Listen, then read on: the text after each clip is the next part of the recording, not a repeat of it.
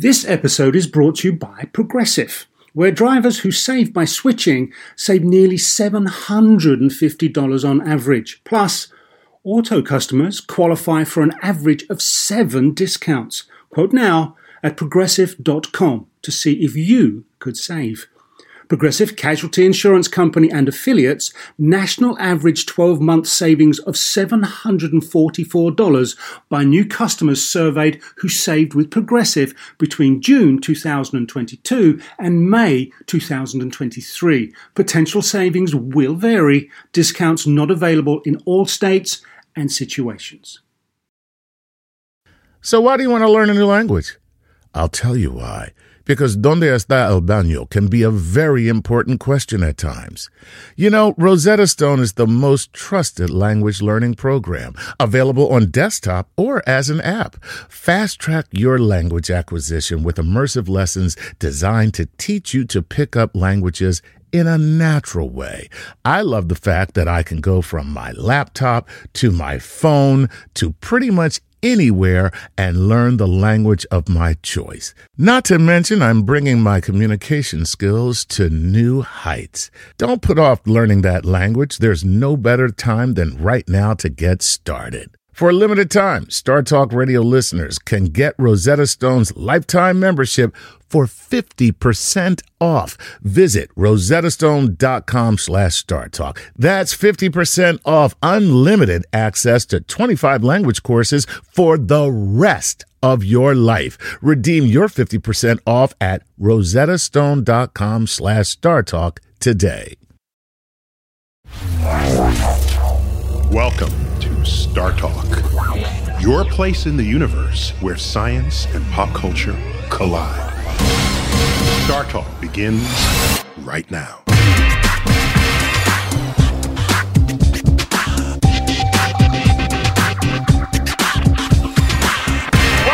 to the Hall of the Universe. I'm your host, Neil deGrasse Tyson, your personal astrophysicist, and tonight we're going to be talking about the science of sports, featuring my interview with U.S. national women's soccer goalie, Hope Solo. Hope Solo led her team to the World Cup championship and brought home gold medals from the Olympics. We've got her on Star Talk tonight, so let's do this.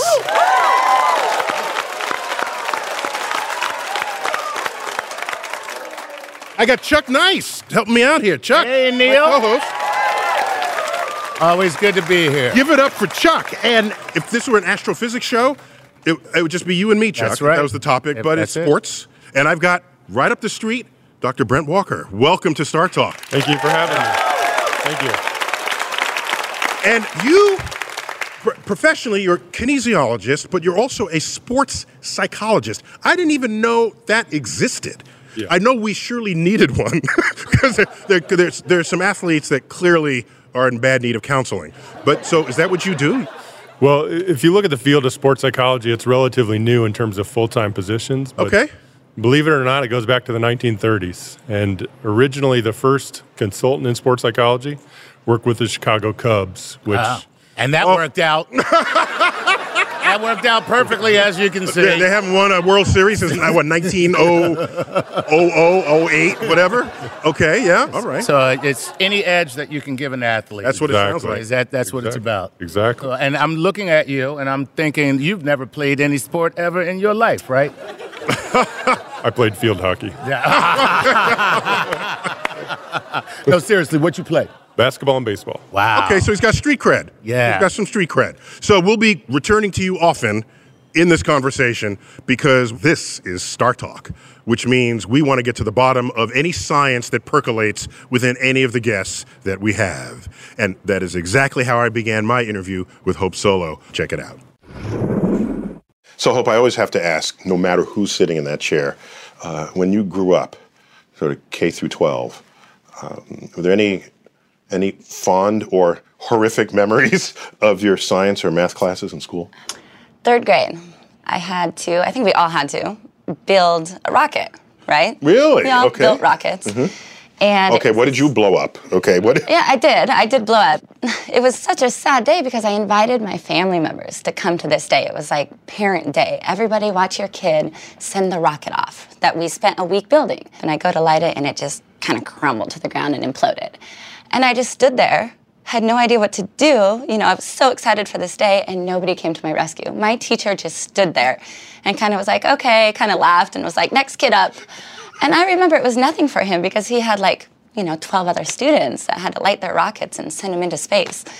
And I just stood there and I just had to pick up all the pieces and grab it and just kind of walk away. And I felt like I let down my, my parents and everybody. So, does this mean you might have been a rocket scientist had that worked? I don't think that was going to work for me, but wasn't cut out for it. Uh, what town was this in? In Richland, Washington. Richland. So I know, I know the Richland. There's a pair of cities. They were built to help the Manhattan Project Yeah, to build the bomb. my high school I went um, to was called the Richland Bombers, and our mascot. So on the back of our Letterman's coats, we'd have a big R with the mushroom cloud coming out. No. So our mascot was the mushroom cloud, and my city is very proud of of helping with Days Pay, which is the airplane, the B-52 bomber, Days Pay, that flew over Nagasaki and, and carried the plutonium that bombed the cities. And my city is. But so your mascot is not even an animal.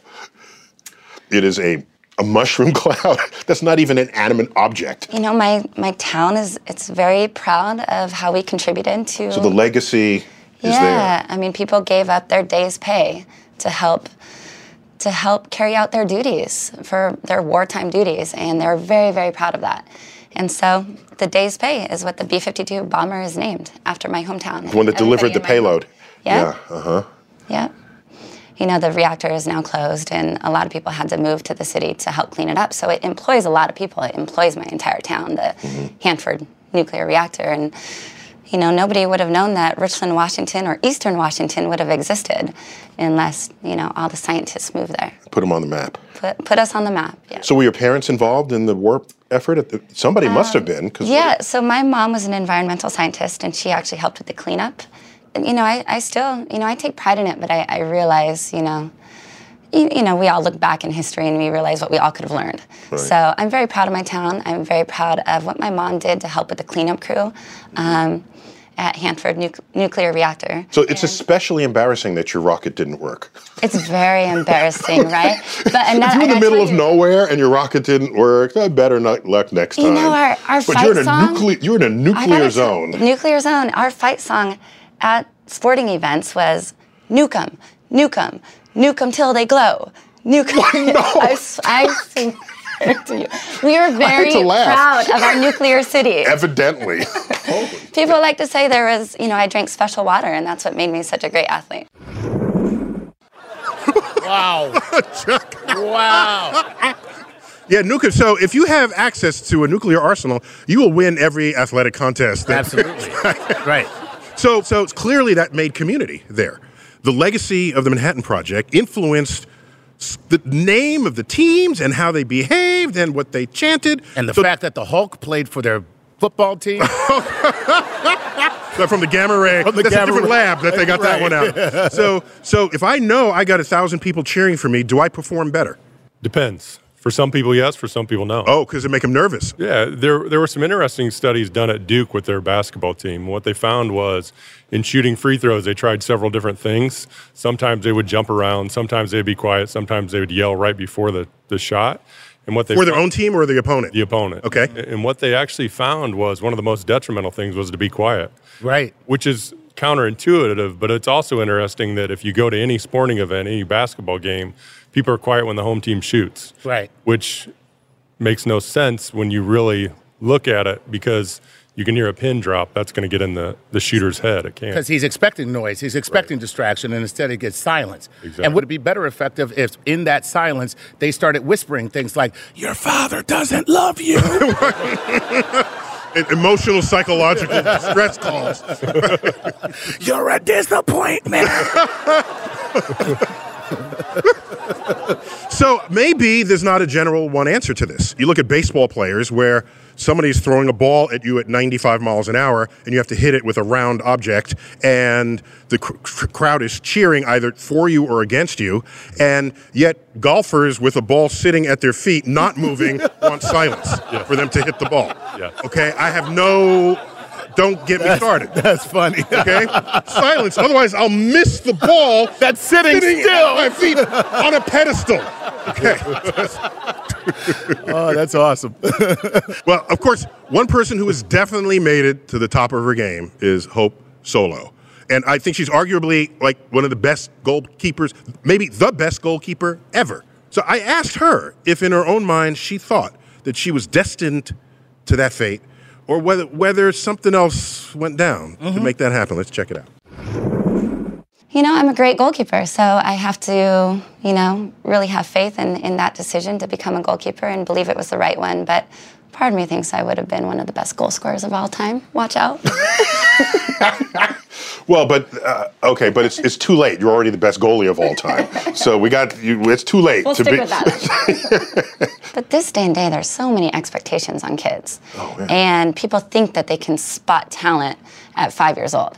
And I disagree because it's not just your athletic prowess. It's it's not your your skill and your build. It, it's so much more your mentality and, and even what's in your heart. There's so much more to it that you can't just pick a kid at five years old and say he's going to be the next Michael Jordan.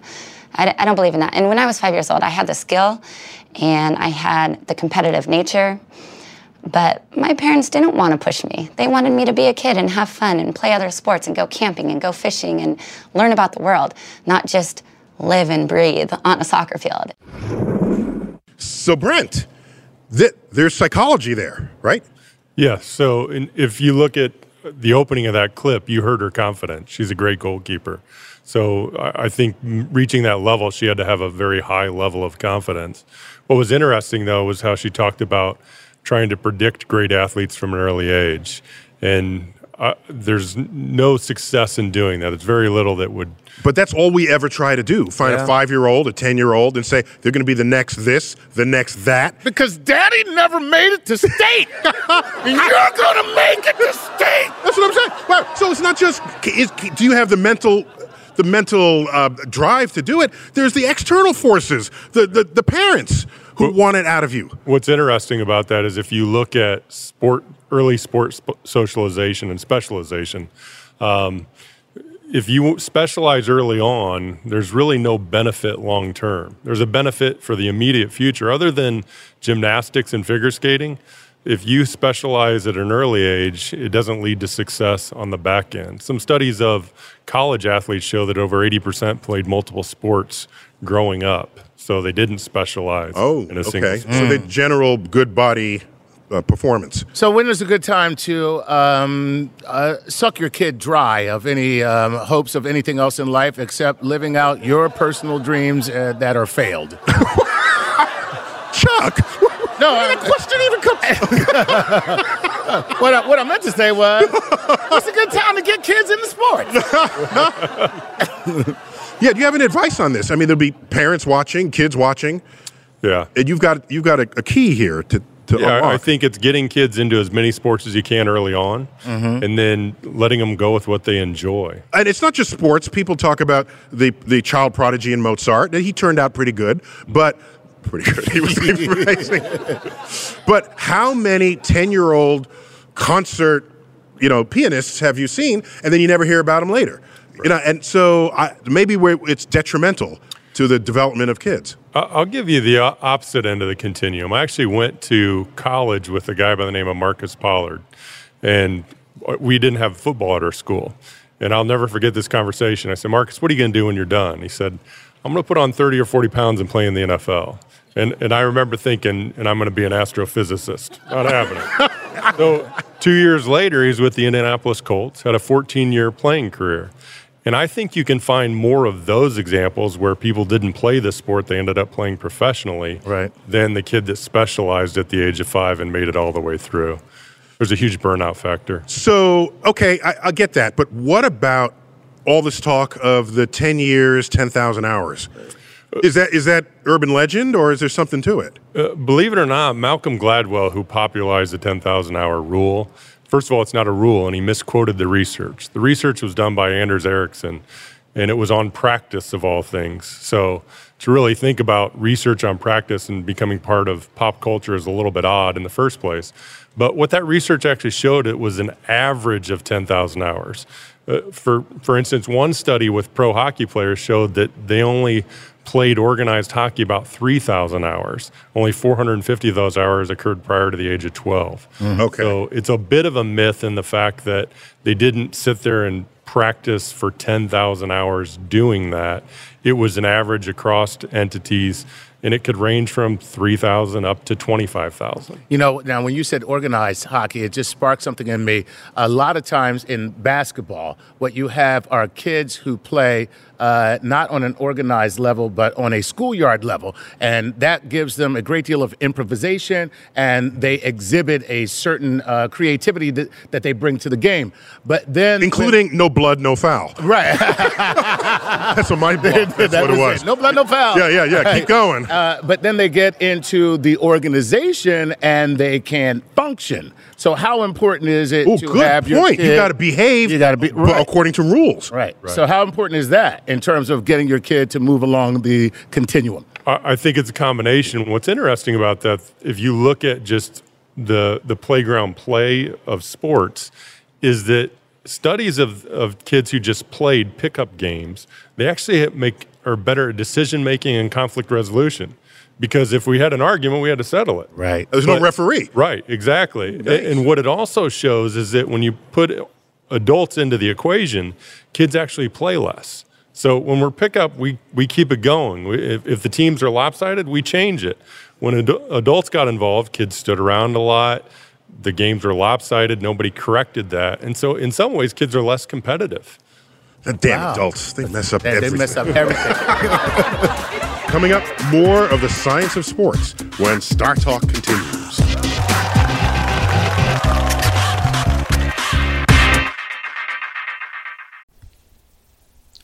This podcast is supported by FedEx. Dear small and medium businesses, no one wants happy customers more than you do.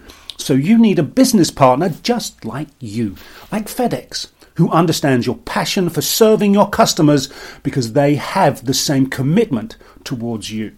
That's why FedEx offers you picture proof of delivery, packageless and paperless returns, as well as weekend home delivery to 98% of the US on Saturday and 50% on Sunday. See the FedEx service guide for delivery information. What's more, FedEx Ground is faster to more locations than UPS Ground. Trust FedEx for timely deliveries. See what FedEx can do for your business. Absolutely, positively FedEx.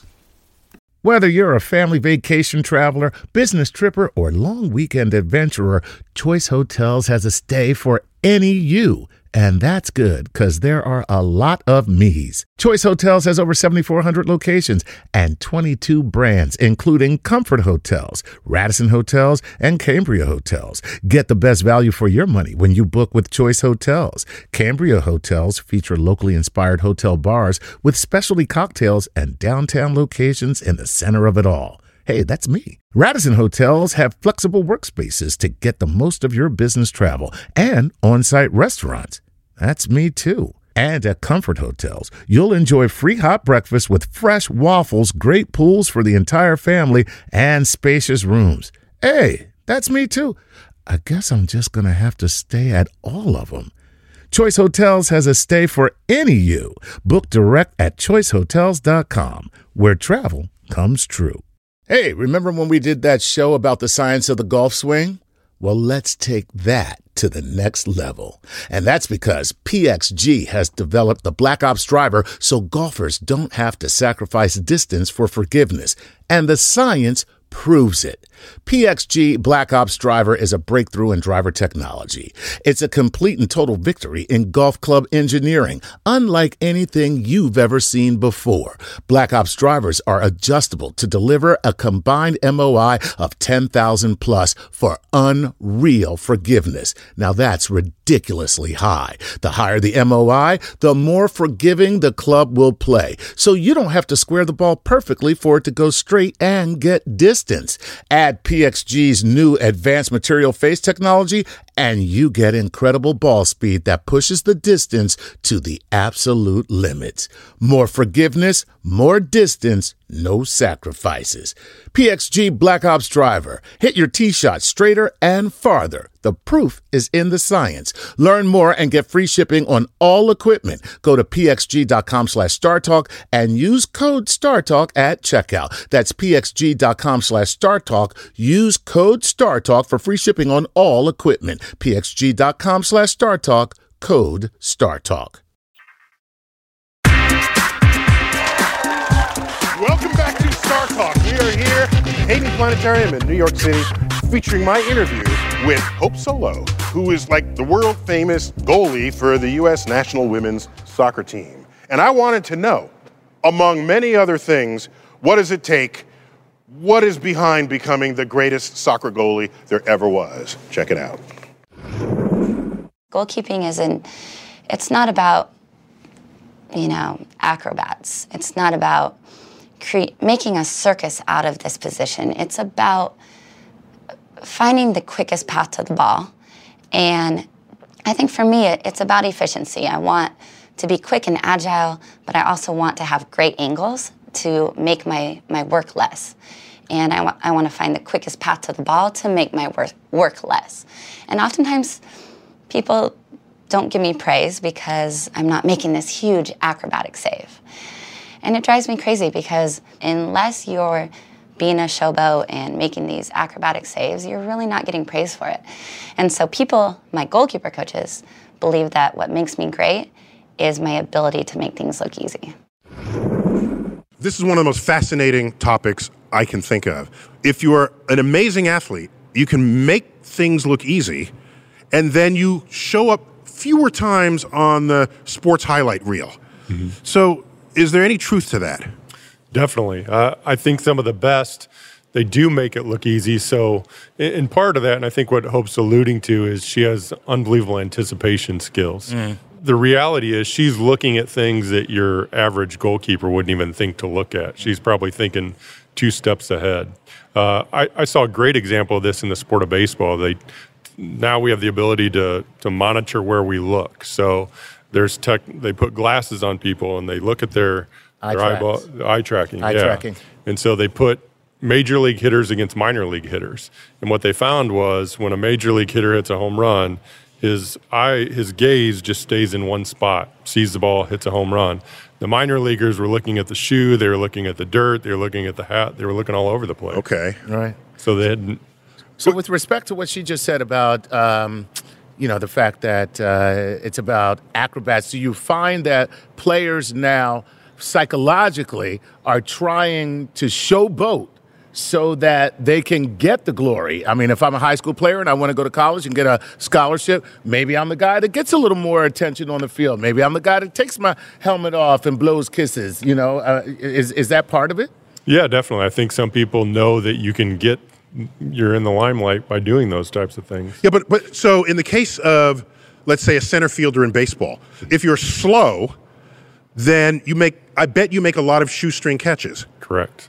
because you're slow. Yeah. If you're fast, you're standing there waiting for the ball to hit your mitt. Yeah, but I think that's where But wouldn't the slow guy get on ESPN a lot more? Well, that's than what I'm saying. Guy? But no, but maybe it's not so But- obvious because if you're fast, the perimeter of the area that you can cover is larger, so that more balls will come to your attention than that of a slow person. You could be so slow it just bounces between the outfielders, and it, and there's not even a catch to show. so you never get there. You never even get there in the first place. But that's where I think data analytics has become important because it exposes the person, that slow person that doesn't get to as many balls. Now the data clearly shows that they don't get to as many balls. Gotcha. Can't, can't can't hide that. Right. And so, so on top of this is also um, the, your state of mind throughout all of this. And is it fair to use the phrase emotional intelligence for an athlete in this? Well, do you have a term that you use? Uh, well, I think with- athlete's uh, mental focus. Yeah, I, I think with emotional intelligence, I think of that in sport related to leadership. Uh, and, and I think that people who are emotionally intelligent, they know how the people around them feel.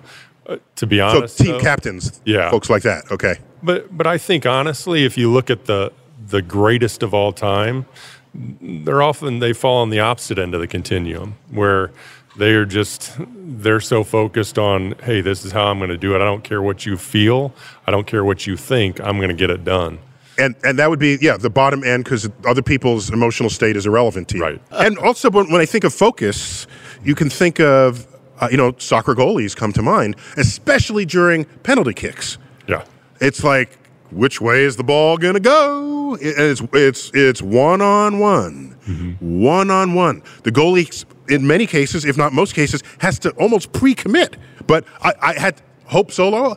She's like one of the best at this. I had to ask her what is going through her mind, emotionally, psychologically. Let's check it out. in a shootout situation where at least five kickers are going to shoot on me, I hope to make one. I hope to make two, but I'm, I'm one is is for sure you have to make one to help your team win. I go for two, and that's that's two out of five. Two out of five. So it's not still not fifty percent. That's not fifty percent. And how much of it is your is luck, and how much of it is you reading a person? Because that's now mental. That's not reflexes. That's not I'm strong and can jump high. That is I'm I've out psyched that person. So, talk about evolution. The game has evolved. The game has absolutely evolved to the point where the athletes are better, they're smarter, they know how to disguise their the way they're going to go. And so, i- if you asked me this probably even six, seven, six years ago, five years ago, maybe, I would have said that that I can read it. You know, I can read some of these players who step up. I know what way they're going to go from their arm swing to their leg swing to how many steps they approach the ball with to their hip shape. I, I can read it. But within six years, players have gotten so good at disguising what way they're going to go that I'm not as confident in saying that anymore. I try to read it, and oftentimes I get it wrong. So I don't think it's a guessing game. I don't think it's luck. It's not luck. There's, you know, I, I still believe. In, So it's an arms race. It's you can read them. They figured out that you're reading them. Now they hide that, and mm-hmm. now they can outdo Absolutely. you. Absolutely. So now, what can we do as goalkeepers to put them back on the defense? Yeah, so we got some statistics on this. The men's penalty kicks, they were successful 70% of the time. Hmm. So it's really the, the odds are stacked against the goalie in this one. And I wonder, is it a kind of an arms race? Because if you figure out that I know how to read which way you're going to kick it, then you're going to switch that up, and then I've got to like respond to that. I've got the perfect example of this. I was talking to a professional referee. Odd situation. There was a lightning de- delay in a soccer game, professional soccer game, right before a penalty kick. What is a lightning delay? So there was lightning in the stadium, so they had to get off the field. This is such wimps. Yes. so, so both teams go back to their locker rooms. The goalkeeper goes and looks at all the PKs of the player about to take the PK. The the PK penalty kick. the penalty Excuse kick. I'm- sorry. okay. The and then the the person taking the penalty kick, went and looked to see what the goalkeeper did on all the PKs he's faced. So they come back out. And, they they both, both- overthought it because they have no idea that the other guy did the exact same thing. The referee knew it because he had talked to both of them, but it was a perfect example of technology, and, and we have too much information. Yeah, so that, again, that's the arms race. Right. Right? They canceled each other. So it becomes like a poker game. You know, you're really sitting there trying to figure out if this guy, what he has in his hand. You don't play the hand, you play the you, you, you play your opponent. You Right. play the person, not Play the, hand. person, not the hand. Yeah. Right. Yeah. And so do you teach this? Yeah. So, and part of this too, and with goalkeepers, what we do is we take video and break it down, and we'll stop a, a shot right before someone takes it, and then we measure their reaction time. Is it going right or left? So they start to develop the ability to read what a player is doing, and they start to be able to anticipate that. So basically, every school is going to want, want one of you in there. Definitely. So more on the science of athleticism when Star Talk continues.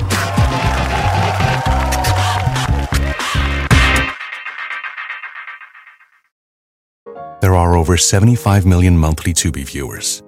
That's more people than there are golden retrievers. which means Tubi is more popular than using meat flavored toothpaste. More popular than never figuring out what W A L K spells.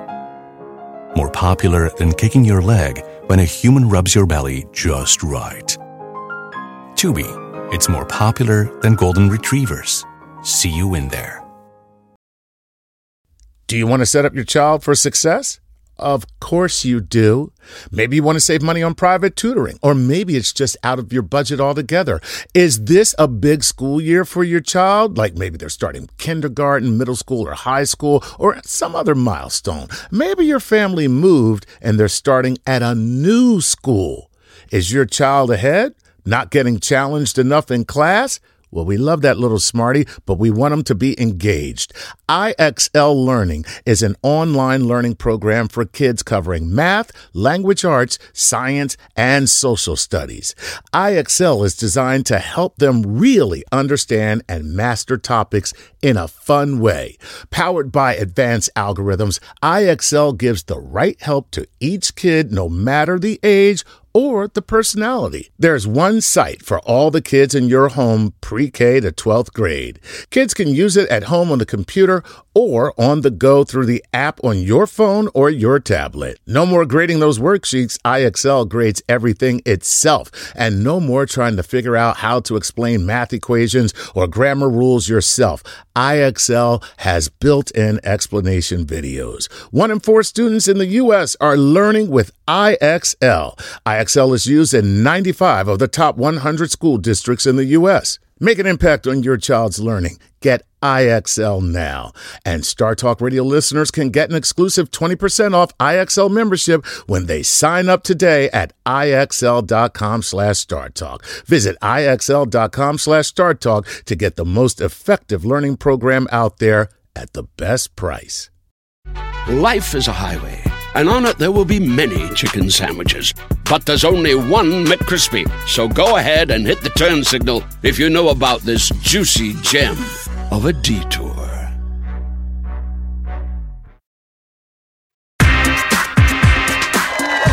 We're back on Star Talk, featuring my interview with champion soccer goalie Hope Solo. And now, as amazing as she is, she has a weakness that she revealed in my conversation with her. Let's check it out. I shouldn't tell everybody this, but I'm actually pretty weak up upper body. I'm pretty weak. Um, yeah, but you, there's not a lot of shouldering going on. I land and fall on my shoulder every single day. Oh, no, sure, but you're not fighting with other people with your shoulders the way I, when I go up for a ball in a crowd, I have to hold them off. You know, they're trying to, to hit me and get the ball. That's what elbows are for. But I'm Do they do focused that on in the basketball? it's like, yeah. But I'm, my arms are up here, focused on the ball. Oh, that's right. So they're hitting me in here. Oh so my I have to have the shoulder strength to not get moved. Oh, okay. But I've been fortunate enough, for the most part, to be healthy throughout my career. Besides the shoulder injury, which happened um, in 2010, as you said, but Did you fall on your shoulder? but I had been dealing with the pain for probably a couple of years prior to when they actually said enough is enough. Let's go get this taken care of. Oh, it wasn't. It wasn't a catastrophic injury. No, it happened over time. Oh. And when I went in, because I, I was still strong, my doctor was like, oh, you're fine. Solo, you know, we'll, we'll do some x rays and MRIs, but solo, you're fine. And then he went in and he looked at the x rays and he was like, how in the world are you playing? And I basically, my arm was basically hanging off my body. I mean, I had my bicep, biceps tendon was unattached. I had a 360 degree tear of the labrum off the bone. They had to do a microfracture because I had no cartilage left. And there's 13 anchors now holding it together. And they reattached the bicep tendon. And so now, I'm. I, that hurt just talking about it. so this is my range of motion now in my arm as a goalkeeper On your right arm. on my right arm.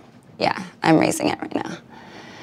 And I've managed to play five years since surgery, which is kind of unheard of, but But you're missing five inches of reach on this side of your body. I'm missing a lot of range of motion. Is that a secret? Should we like edit that out?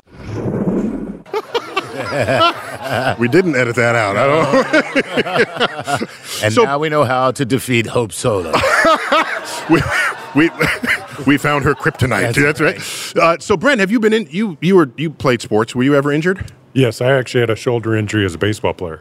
Okay, so did you just suck it up and keep going like Hope Solo did, or did you wimp out?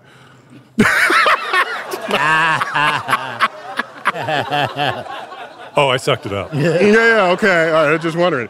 So, uh, I in my life I rowed and uh, competitively, and I also wrestled. And wrestling, you're in pain, but you're focused. I want to put this guy's shoulder blades on the mat, and even though I'm twisted and I'm and I don't know about those until later, Right. Because I'm really, really focused at the time. So, it's I, it, it must be a true supposition that athletes just have a higher pain tolerance than like other people. Is that true, fellow athlete? I believe so.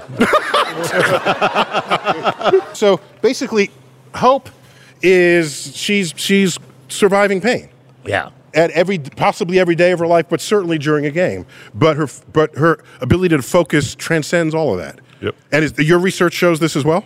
Yes. And do you help athletes actually deal with pain while they're or playing through pain, as in I don't know, disassociating from the pain so that they can continue on in the game? Yeah. So if part of that's ethical, if if I know, right? tells them Right? something- Yeah, yeah. Your arm is broken. We'll tape you up and go back out on the field. Put some ice on it. Get back out there. But if they're not going to do any extra damage, then we work on like dissociation strategies. Um, would be one technique. So Just to be clear, dissociation means I'm in pain, but I will separate my focus from that pain so that I don't have to think about it and I, I'm worrying about something else. So if you're if you're dis, if if you're actually being dissociative, what do you train the athlete to focus on? Is it the task at hand? Is it It, I mean, it depends on the sport. So, for instance, sometimes with swimmers who swim distance, they may count strokes at one point. They may sing a song at another point during a race. Underwater? okay, just wondering. Yeah, okay. Uh, but uh, you know, in runners, same type of thing. Rowers, um, a lot of times rowers will just focus on the shoulder in front of them. Yeah. um, and they'll put their their attention there, so they're not thinking about what's going on in their body. What what I consistently see with racers, for instance, Uh, what kind of racers? uh, rowers, swimmers, Okay, runners. uh-huh. Whenever they come into my office, whenever they have a poor performance, they talk about how much pain they were in. They never talk about the pain when they perform well because they're not focusing on the pain. And so I think a lot of times that thought of someone just passed me, I'm falling back, how do I feel? Now you're creating the context that I don't feel that good. So, not only does overcoming this pain enable you to focus and then perform, there's a rise of science being applied to athletic performance that is like nothing we've seen in previous decades. And we've got someone, I think we've got someone on video call, Mark McClusky from Wired Magazine, of all places. But then we think about it, maybe that makes sense. He wrote a book called Faster, Higher, Stronger, and uh, the Olympic motto, of course. And he's thought a lot about uh, enhancing athletic performance and what tools you might invoke to make that happen. And I think we got him on video call. Guys, you got? Can you bring them up? Mark, welcome to Star Talk. Thanks for having Yeah, th- thanks for being on. Uh, what is what is the leading force that you can see that we can look forward to in the future? I think the use of data and the use of analytics to really understand athletic performance in a more granular way. We, we see it in basketball. We see the game actually changing because we have a better understanding of sort of the relative value of a shot from different places on the court, for instance. Uh, a lot about sleep and recovery and how that feeds into athletes' performance. Sleep is sleep is an incredible performance enhancing drug. It might actually be the most effective one, and we as a culture and, and especially athletes tend to under undersleep. So I I think that was a really interesting thing to write about. It's because they're partying the night before. Sometimes, yeah, it's, it's not unheard of. So all, all I can think of as you speak is that scene in Rocky Four where Drago is being basically invented by all the Russian scientists, and they're giving him these injections, and they got all this science, and then but Rocky is in the mountains. Rocky himself is in the mountains lifting logs, and so since movies are true, what that what that movie says is that raw guts and determination beat science every time. And I don't think that's true. I, I think that the combination of raw guts and science beats anything. Well, as you know, we've been talking about Hope Solo and her motivation to be the best. And she had some concerns about what role science will play in this. But I think we'll all just get used to that. It's just another force operating on the performance of athletes that we all pay to watch. So, Exactly. th- thanks for your insights into this, and we'll all look for your book. Thank you very much. Okay, Mark McClusky, everyone, yeah.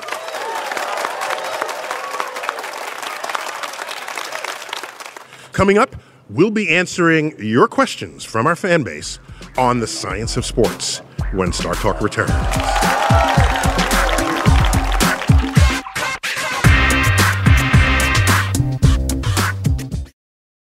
Life is a highway, and on it there will be many chicken sandwiches.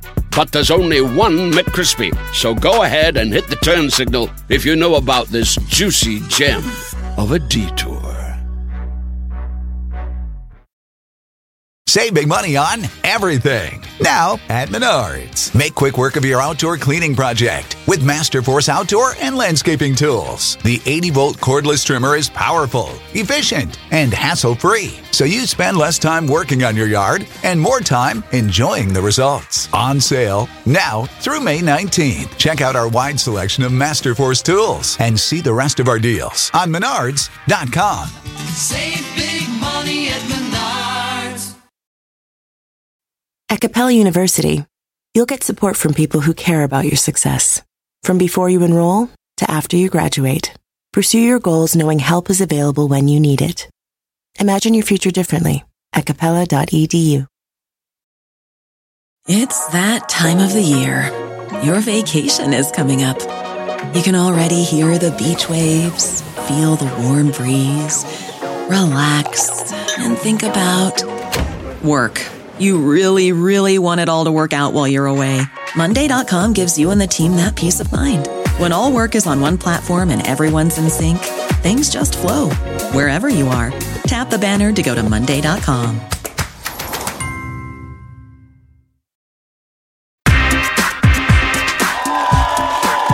Welcome back to Star Talk.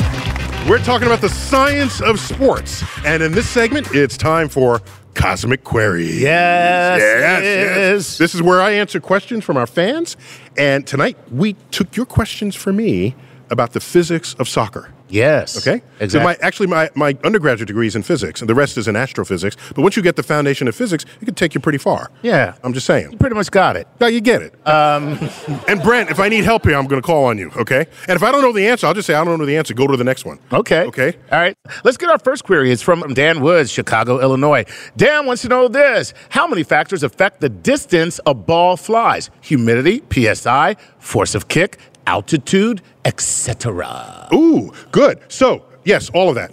Next question. so a couple of things. If the air is thinner, the ball will travel fast farther, and because air provides resistance to mo- mo- movement, and the air just slows down the ball. You can't kick the ball faster just because you have lower gravity, for example, but after having kicked it, it will slow down more slowly. Gotcha. Okay, so that's one example. Another one is humidity. People think humidity, things don't travel as far. Humid air is thinner than dry air. Oh. Yes, it is. There you go. You know why? It's really quick. You ready? Go ahead. Okay, because humid air has H2O in it. Okay? Mm-hmm. One oxygen, two hydrogens. Weigh that. That weighs less than the molecules it's displacing, such as N2 and O2. Nitrogen doubles up with itself. It's got an atomic weight of 14. Two nitrogens is 28. Write that down. Two oxygens is 16 times 2. That's 32 atomic weight. What does water weigh? Two hydrogens, that's just two. One oxygen, 16. Add them together, it's 18. So, water weighs water molecule weighs way less than the rest of the molecules you're breathing for your sustenance the oxygen and the nitrogen which actually doesn't do anything so so damp air you can definitely hit stuff farther Wow. That was fantastic. All right. All right, Steve Ball from Kalamazoo, Michigan wants to know how does the ball spin? Uh, how does the spin on the ball make it bend in the air? uh, so i can show you can I, All right, here, give me a ball. oh you got a ball I got a ball. Okay. So, uh, it's actually amazing, beautiful, and simple all at once. So, if you spin the ball, so when you kick the ball and give it spin, right? On, if there is stitching on the ball or any irregularities on the surface, such as these hexagonal, pentagonal shapes, such as the stitching on a baseball, mm-hmm. what happens is, as this spins, it drags a layer of air around it. Okay, so it's ball plus air that's spinning. Now, as the ball is spinning and moving through the air, this side of the ball and its air adds to the air that's moving past it. Right. Having it go by the ball faster than the air on this side of the ball that is fighting itself. Okay, now, we know from Bernoulli, all right, and other folks who have studied aerodynamics that if you have fast moving air relative to slow moving air, there is a force that descends upon that object. And the force is against the side of the fast moving air. And I can show you, I got take, can you hold that for a second? Sure. So check this out. Go for it. Okay, so here we go. All right, I got a sheet of paper. all right, see that? Okay. So if I blow across the top of this, okay, you'd think I'd be pushing it further down because I'm putting air pressure on it. But let's. But now I'm going to move fast moving air on top and no moving air on the bottom. And what did I say? If you have fast moving air, the force, Force goes, goes against, against it. it. Okay. Okay. So watch. Right. Right, it's lifting. It's lifting. It, it looks counterintuitive. It looks counterintuitive. It, it looks like you when think you're I'm going to blow the it down? It should be going down. So what's happening is this is the side of the ball that's feeling a force push it. Right. And there you have it. And that's how you throw a curveball in baseball, a curve, a, a bend in soccer. And in fact, if you try to play soccer on the moon, you ain't bending nothing. okay? Coming up, we discuss the role of gender in sports. Next on Star Trek.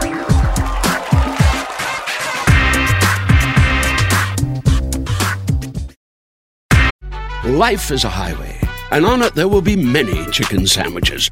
But there's only one McCrispy. So go ahead and hit the turn signal if you know about this juicy gem of a detour. Save big money on everything. Now at Menards. Make quick work of your outdoor cleaning project with Masterforce outdoor and landscaping tools. The 80 volt cordless trimmer is powerful, efficient, and hassle free. So you spend less time working on your yard and more time enjoying the results. On sale now through May 19th. Check out our wide selection of Masterforce tools and see the rest of our deals on menards.com. Save big money at Menards. At Capella University, you'll get support from people who care about your success. From before you enroll to after you graduate, pursue your goals knowing help is available when you need it. Imagine your future differently at capella.edu. It's that time of the year. Your vacation is coming up. You can already hear the beach waves, feel the warm breeze, relax, and think about work. You really, really want it all to work out while you're away. Monday.com gives you and the team that peace of mind.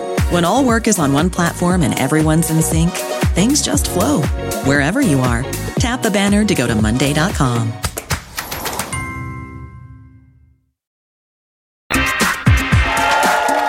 Welcome back to Star Talk. We are here at the American Museum of Natural History. Yes. Central Park West, New York City. We're featuring my interview with basically the world's greatest goalie, I think, in my book. Hope Solo. And in that in those conversations we explored sort of the role of gender in professional sports. And I thought maybe it's time, this being Star Talk, to put some data on the situation. You know what we have for that? Mona. Mona. Hello. so everybody, this is Mona Chalabi, and she is a data journalist, and she she breaks down all manner of phenomena into data. So Mona, what do you have for us today, please? Today, Neil, I have some data on participation in high school sports, specifically girls participating in sports. High school sports. High school sports. Okay.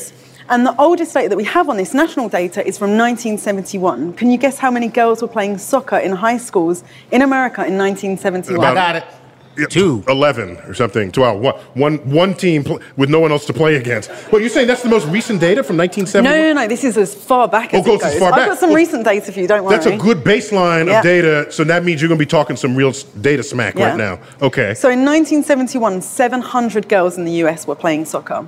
But in 1972, everything changed because Title IX came into force. That was a piece of legislation that basically banned sexual discrimination in any educational program that was federally funded. So the year after Title IX was passed, the number of girls playing soccer in the high schools in the US jumped from 700 to 10,700.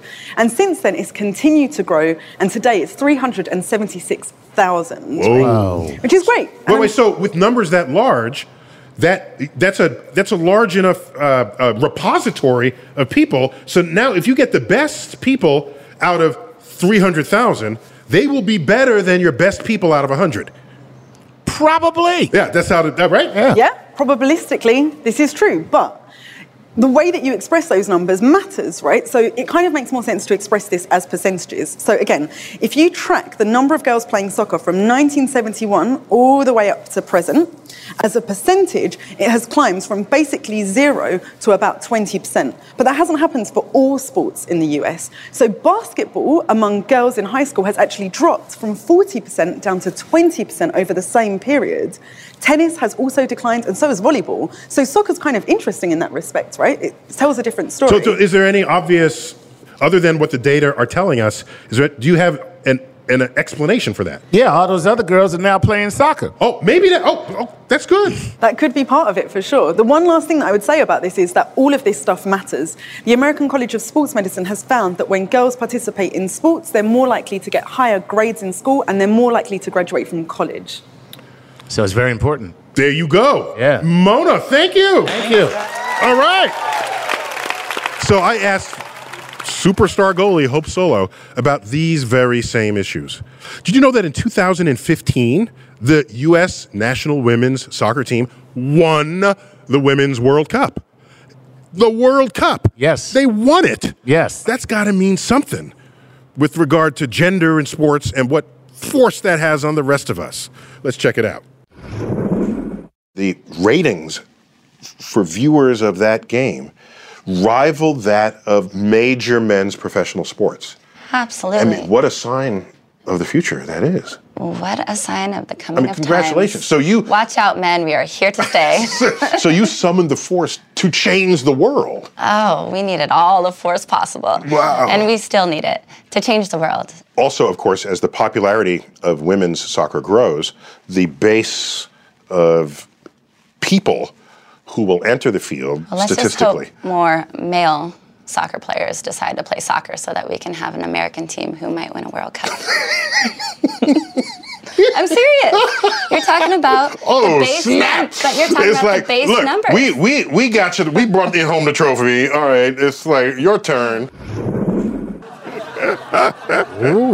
So do you know 27 million people tuned into that World Cup match between the USA and Japan? Wow. To, wa- to watch us To win. watch Japan get crushed. Okay, okay. U.S. And it shattered every single viewing record for a televised soccer game ever played by men or women. So you think this would make a difference. Mm, yes. But no, no. you look at the data here. What do I have here? So, so, so it turns out the team pulled in. So you, there, there's prize money for it, right? So what did the winning women's team get to share? Two million dollars. Oh. The team Wow. shared two million dollars. Now the Germans men team, okay, what do they take them? 35 million. Wow. So there's an inequity. So something's got to something's got to something's got to change. And uh, do you have any insight into this, Brent? Because I, I don't know what to make of it. Well, I think it shows that we've come a long way since Title IX. But we still have a long way to go. Okay. It, and I think you know the interesting part about this one is the the argument against women's sports is always television viewership, but this is a perfect example that blows that out of the water. You can't make that argument in this case. And it's got to also be the case with women's tennis. I mean, uh, women's tennis arguably is more fun to watch than the men. But I think there's another r- issue at play here. For instance, Seth Sepp Blatter, who was the former president of FIFA, made the comment that women's soccer players need to wear tighter shorts. Whoa. And to the point of tennis, for years, um, Anna Kournikova was the highest paid player in tennis. She never won a single tournament. Right. She was a model. She was very attractive. Right. So it's So there's still this baggage. sexism. Yeah. But it's also true, just to be fair, but though that's impossible in this situation, uh, the most successful male athletes tend to be the better looking guys, right? Tom Brady, no one ever accused him of being Dreamy. ugly. so the looks for the men also matter, but perhaps not nearly as much as has been invoked with women. But up next, Bill Nye, the science guy. He's going to explain the science of goalkeeping when Star Talk returns. We're back on Star Talk, and we're going to wrap up my interview with gold medal professional goalie Hope Solo. And in my last clip with her, I just we just talked about her success and what that means and where that takes you. Check it out. Excuse the analogy, I, I truly did reach for the stars when I was just a young girl. In this place, you can say you reach for the stars. if there's no, in, in my office, you're, you're cool with We're that. good, we're good. with that. Okay. Uh, reach for the stars. But I, I really did at a, at a young age. Um, I wanted to become a professional soccer player. And professional soccer didn't even exist for women. And here I am today as a professional soccer player. So I didn't see the gender equalities at that time growing up. And now I, I see them every day and I live them. And we see them, you know, with this last summer's World Cup. Wait, wait, but wait, wait, maybe, maybe you have more power than you think because it's not that you became a professional soccer player. It's that the world invented professional win, women's soccer for you Because I dreamt it. because you dreamt it. so now you're worrying me a little now. What kind of power does she actually wield over the space-time continuum? So there's hope. Just, just she's all there. She's all there, Brent. She's your model candidate for what you try to make other athletes into. Yeah. Ultimate level of having a dream and having the dedication to achieve it. and you're bringing science to this, that's good because we got someone on our payroll who brings science to everything he thinks and does. And who would that be? I believe it's Bill Nye. Bill Nye, the science guy. And let's find out what Bill Nye has to say about the science of goalkeeping. Let's check it out. A soccer shot comes at you fast, especially if you happen to be standing uh, right here. So I hope you're hip. For a goalie like Hope Solo, there's a lot of science involved. The ball's going faster than a car on a highway. 200 joules of energy coming right at your face. Now, the ball is a smooth skin with sewn seams. Air flows smoothly over the smooth parts, but when it hits a seam, the molecules start to tumble. This makes air pressure build up and slack off suddenly. The ball moves side to side and up and down. The goalie has to track that trajectory so she can make the catch. Otherwise, the other team scores a goal. Now, if she can't make the catch, she can give it a nudge, even a strong nudge. But then the ball ends up back out there where it can fall in enemy hands or uh, enemy feet. So a goalie has to develop toughness as well as a soft touch so she can absorb that energy. The more science this goalie senses, the more successful she'll be. The idea is to grab every kick by the ball. That's Bill using his head. Yes. uh, in many ways, you know. So, Brent, do you have any reflections on what we've just been discussing? Well, I think when it comes to Hope Solo, she she's a great example of where confidence can take you. I mean, she believed in herself. She had a vision. I think the big difference between someone who achieves what she's achieved is not only she had the vision, she had the dedication to stick to it and separate herself from other people. It was an honor to have Hope visit me in my office, just to be in her presence. You see her on TV doing these amazing things that are not even human. They're, they come from some other place.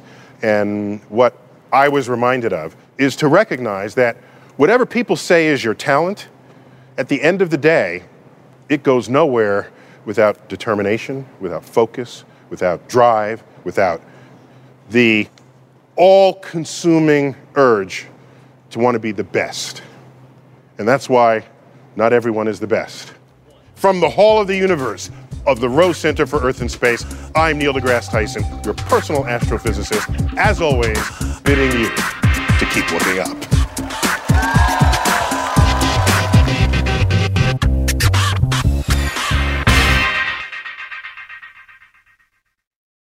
Life is a highway, and on it there will be many chicken sandwiches. But there's only one McCrispy. So go ahead and hit the turn signal if you know about this juicy gem of a detour. At Capella University, you'll get support from people who care about your success. From before you enroll to after you graduate, pursue your goals knowing help is available when you need it. Imagine your future differently at capella.edu.